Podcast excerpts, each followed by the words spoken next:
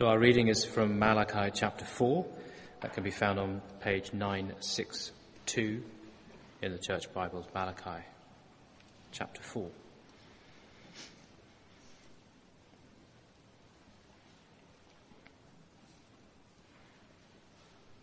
Surely the day is coming, it will burn like a furnace. All the arrogant and every evildoer will be stubble and that day that is coming will set them on fire, says the Lord Almighty. Not a root or a branch will be left to them. But for you who revere my name, the Sun of Righteousness will rise with healing in its wings. And you will go out and leap like calves released from the stall. Then you will trample down the wicked. They will be ashes under the soles of your feet on the day when I do these things, says the Lord Almighty. Remember the law of my servant Moses, the decrees and laws I gave him at Horeb for all Israel. See, I will send you the prophet Elijah before that great and dreadful day of the Lord comes. He will turn the hearts of the fathers to their children, and the hearts of the children to their fathers, or else I will come and strike the land with a curse. This is the word of the Lord. May I speak in the name of God, who is Father, Son, and Holy Spirit. Amen. Do please be seated. I should have said in the notices that um, the most important thing in the coming week is the marriage of Kenny and Patricia, who are sitting here at the front, getting married on Saturday. And uh, our love and prayers are very much with you as you look forward to that wonderful day. Hope you have a wonderful time. Now, I have good news for you this morning, and that is that justice will be done. Justice is a word we love. We live in a wicked world where often we cry out for justice. Or if we're not crying out for justice, other people certainly are. We see the oppression of uh, cultural or religious groups. We see the struggle of the migrants as they flee from the brutality and places like Syria and Iraq, those kind of things we've just been praying for. Images of three year old Aylan Kurdi washed up on the shore of the beach in Turkey. You see that kind of thing and you just want to cry out for justice. Will there be any justice, we say? And the answer is yes. And it rests in God's hands. Justice will be done God will put things right. Evil will ultimately be dealt with. And this must be good news. Evil will be destroyed and right will prevail. And that is how this book of Malachi ends. We've been uh, looking at this book for the last five weeks, and we're in the final chapter of Malachi. It's also the final chapter of the entire Old Testament. And if you'd like to follow it, we're on page 962 in the church Bibles. And I preface what I've been saying by saying justice is good news. Because I don't know how you felt as we read it. It's, it's quite a hard reading. And for the entire Old Testament to finish with these words, or else I will come and strike the land with a curse, is, um, well, it's quite a bleak way to end a book, isn't it? But this whole thing is about justice. And I'd like us to look in four different directions today. And the first is to look up. Because God is coming. Verses 1 to 3. Surely the day is coming. It will burn like a furnace. All the arrogant and every evildoer will be stubble. And that day is coming that will set them on fire, says the Lord Almighty. Last week we looked at God being like a fire, but it was a refining fire, a sort of purifying fire, the, fire that you would put a precious metal in so that gold is purified. But this says not a root or a branch will be left to them. But for you who revere my name, the Sun of Righteousness will rise with healing in its wings, and you will go out and leap like calves released from the stall. And so on. Now, the preacher on Oxford Street who carries the placard that says the end is nigh, if we're honest, we find them something of an embarrassment. Even if we agree with the sentiment, it's just not quite our style, is it? I was raised on the comedy Fawlty Towers. I don't know if you remember Fawlty Towers with uh, John Cleese as the hotel manager, Basil Fawlty. He's a most, he's a crashing snob, really, Basil Fawlty, and he lays on this gourmet night. He's tired of the riffraff who come to his hotel and he wants a bit of class. So he has gourmet night and everyone has to wear black tie and stuff. And in the middle of it, something catches fire in the kitchen. And he's so embarrassed because this is going to wreck the gourmet night. So he comes into the dining room and he goes, fire, fire, and then smoke starts billowing in, and, and in only, only John, the way only John Cleese can, he, he sort of goes berserk and sort of says, fire, fire, get out everybody! And I suppose our view of God's justice and God coming depends a little bit on how seriously we take his promise to come. And the fact that one day God will come, as we've just said in the Creed, he will come to judge the living and the dead. Because if we think, wow, it's just one of those phrases that sort of slipped into the creed somehow, we'll probably say, um, fire, the end is nigh. But if we really believe it, then it should impact the way we live. And this is exactly what Malachi is saying here. The end is nigh. Surely the day is coming, he says. And the street preacher in Jerusalem in the 5th century BC doesn't pull his punches. But this is the climax of Malachi's message, and this is Malachi's good news. Now it's very important to see chapter 4 verse 1 in the context of the ultimate goodness and justice of God, because Malachi has been addressing the people of Judah, God's people, about their cold relationship with him. How they were very lax and cynical even about God, full of sneering questions to God. How can we know God loves us? Chapter 1. Why give of our best, really? I'm busy. What's the problem with marriage, breakdown, and divorce? Chapter 2. What profit do we get from giving our money to God? Chapter 3. What's the point of doing right when the wicked prosper? Look at chapter 3, verse 15. But now we call the arrogant blessed. Certainly the evildoers prosper, and even those who challenge God escape. That is often how we perceive the world. The wicked prosper. Those who challenge God escape. And if chapter 3 verse 15 was the end of Malachi, that would indeed be a very bleak way to end the book. Where there's no justice. The world has no hope. And there's no reason to live rightly because in the end it doesn't really matter if we can get away with whatever it is we want to get away with. And this is one of the great truths about God throughout the Bible, that God is a God of justice. He calls the shots. We've just sung that great hymn at the beginning, Rejoice the Lord is King. And we sing quite cheerfully, He sits at God's right hand till all his foes submit and bow to his command and fall beneath his feet sometimes because it's to a kind of upbeat tune, we fail to sort of take in the seriousness of what we're actually singing. But God is a God of justice, and one day, at the name of Jesus, every knee will bow. He calls the shots. And it goes right through the Bible. So God tells Adam and Eve in the Garden of Eden about their moral choices and the consequences of those choices, blessing or judgment.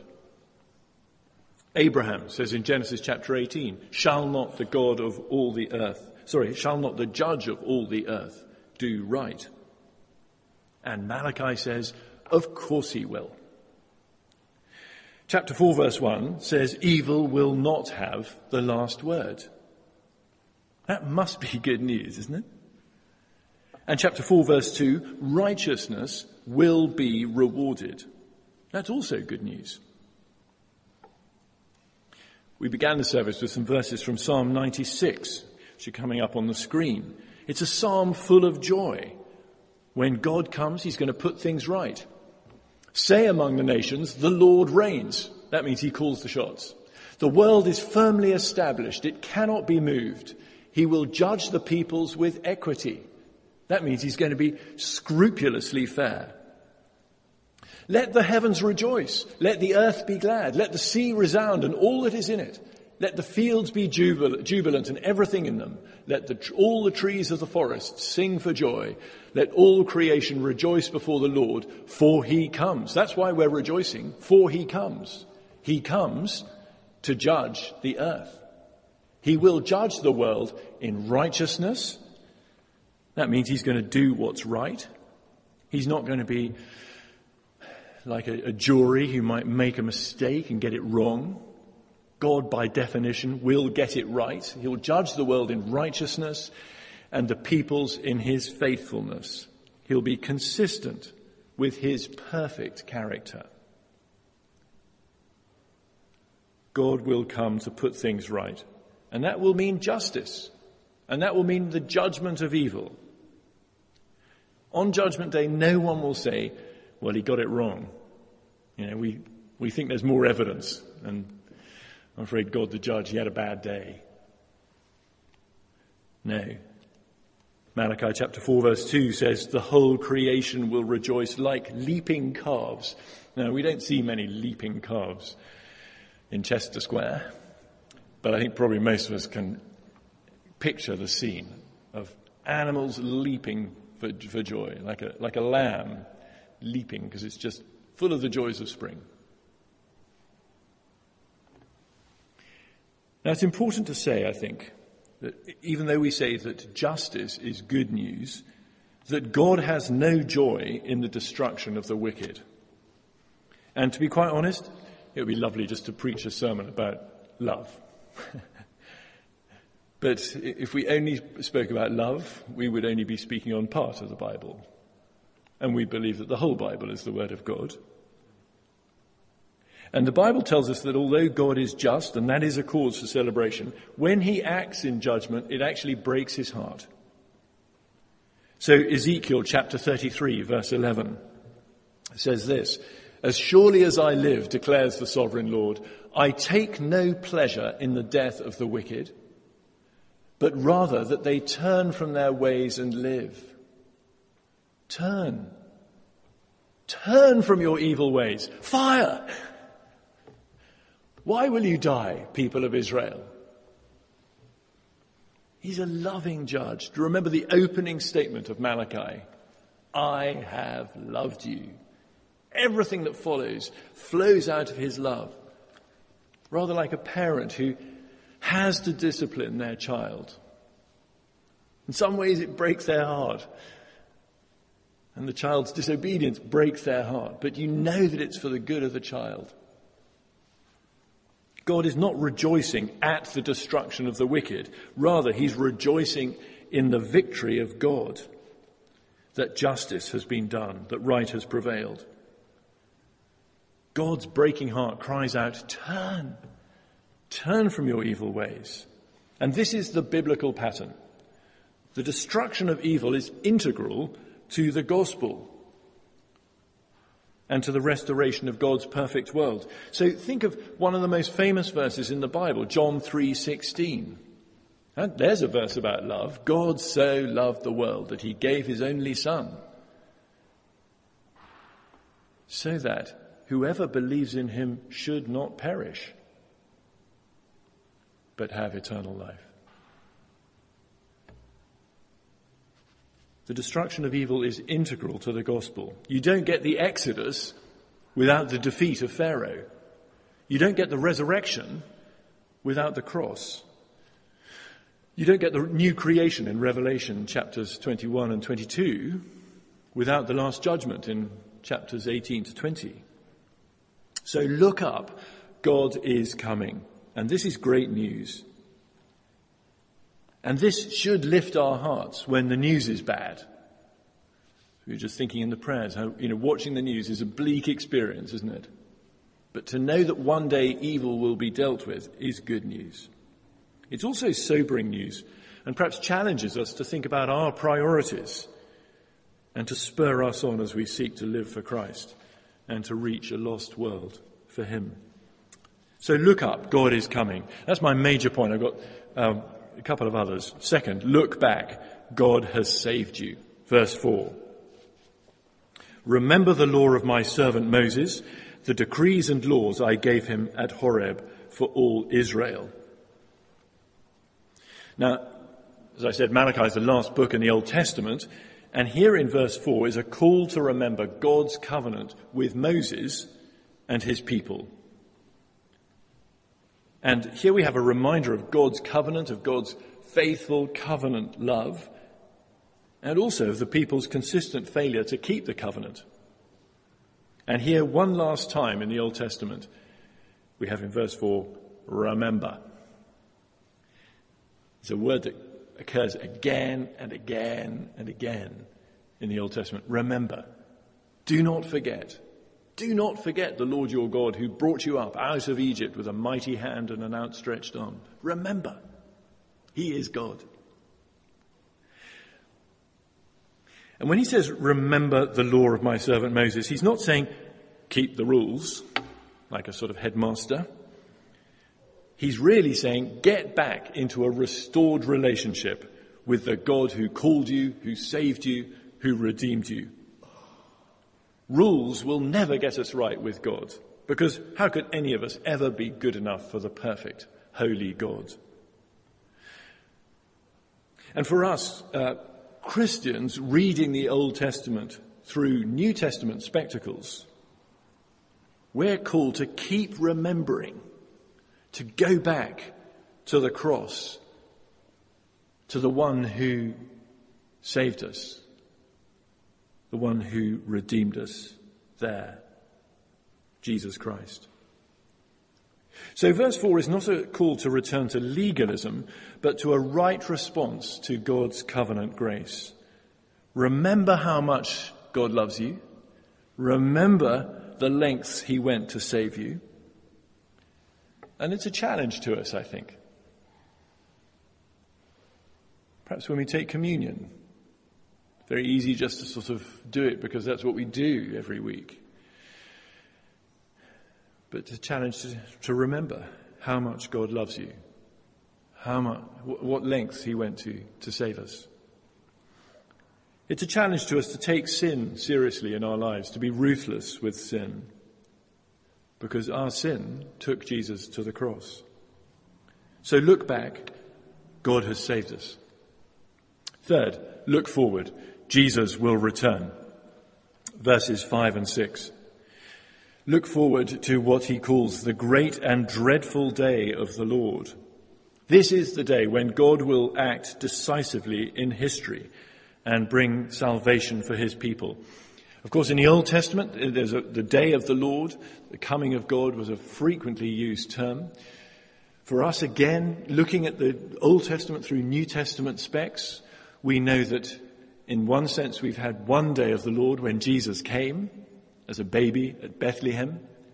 But there's a second part to it when he will come again to judge the living and the dead. So Malachi is actually pointing forward to the coming of Jesus.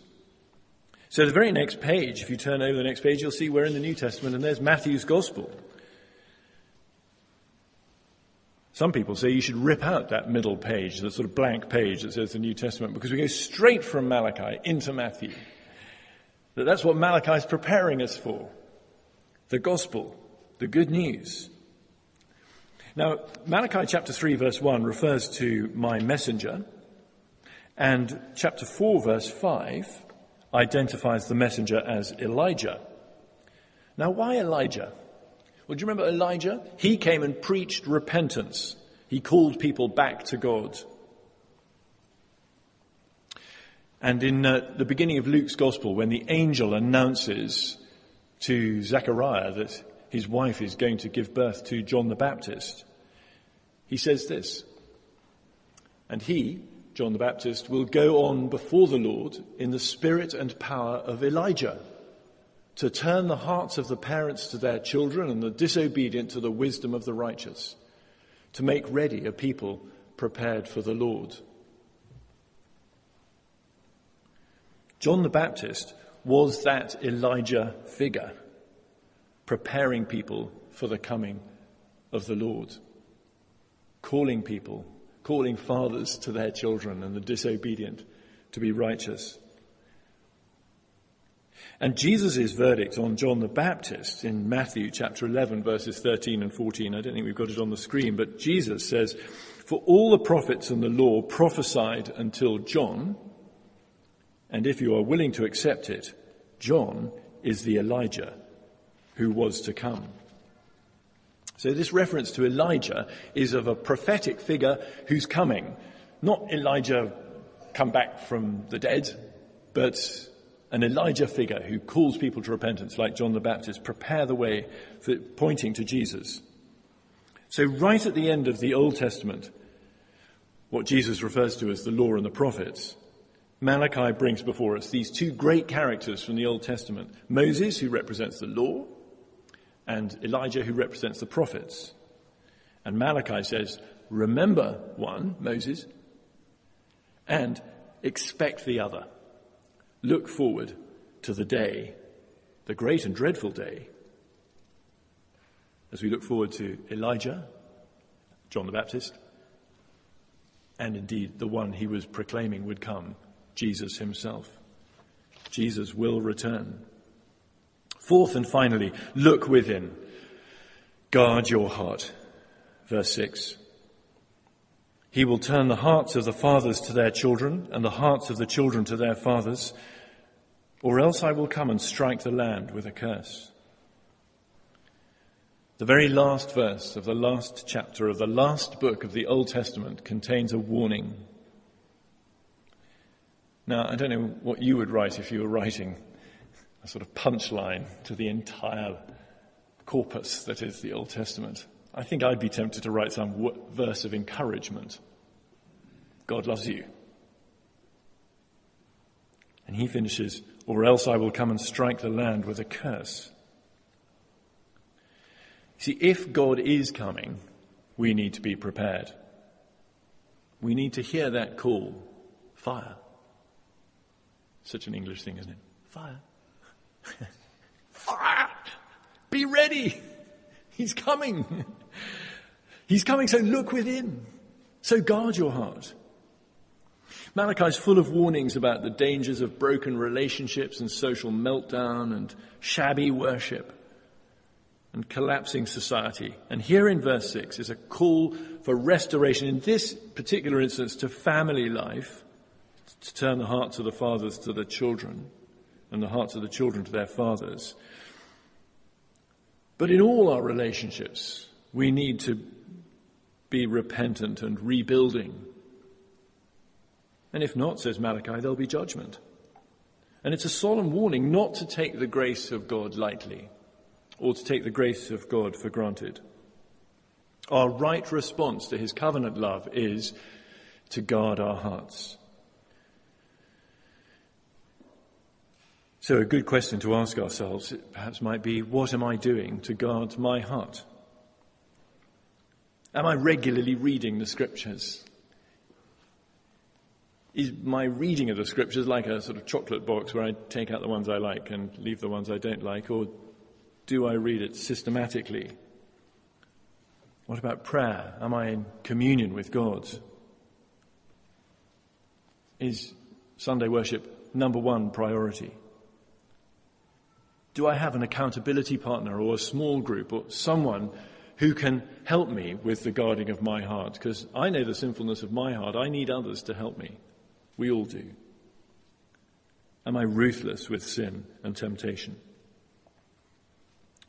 So that's Malachi. He begins with his great statement of God's covenant love, chapter 1, verse 2 I have loved you. And he ends with a warning and a call for obedience. And our response as a condition of our enjoying that covenant love. So the book begins with an unconditional warning and it ends, uh, sorry, the book begins with a uncon- statement of unconditional love and ends with a conditional warning. And that, I think, is the authentic biblical balance. On the one hand, we can never earn God's love. We don't deserve it. He just gives it to us freely by His grace. Fantastic. Nothing can separate us from the love of God. But on the other hand, we can never use the love of God as an excuse for sloppy disobedience. We can never say, well, if God loves me eternally, then I can just do what I like. That's nonsense. So here at the end of the Old Testament and at the end of Malachi, the Bible comes together with a statement of God's unconditional love and our covenant response. And says both are absolutely essential to our relationship with God.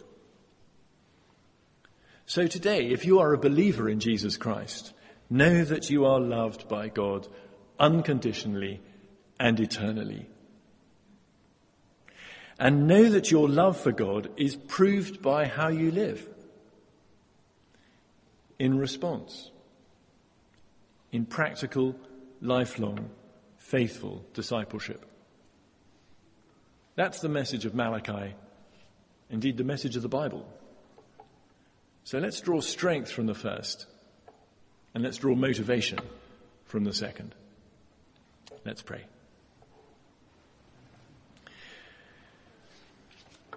Loving Heavenly Father, we Thank you for your covenant love. And thank you that nothing can separate us from your love. Thank you too for this warning and reminder that you are coming, that you are coming to judge. And thank you that you are the God of justice who will put all wrongs right. Please help us to live in the light of your coming and in the light of your love that we may serve you with glad and joyful hearts. And we ask it for Jesus Christ's sake. Amen.